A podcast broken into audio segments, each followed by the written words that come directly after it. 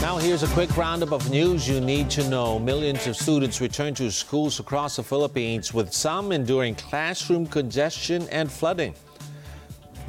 Police file alarm and scandal complaint against a motorist involved in a road rage incident. The Philippine Tax Bureau surpasses its collection target for July 2023. And Gilas Pilipinas gears up for a do or die game against Italy in the FIBA World Cup. Those are the headlines. Keep it here on ANC.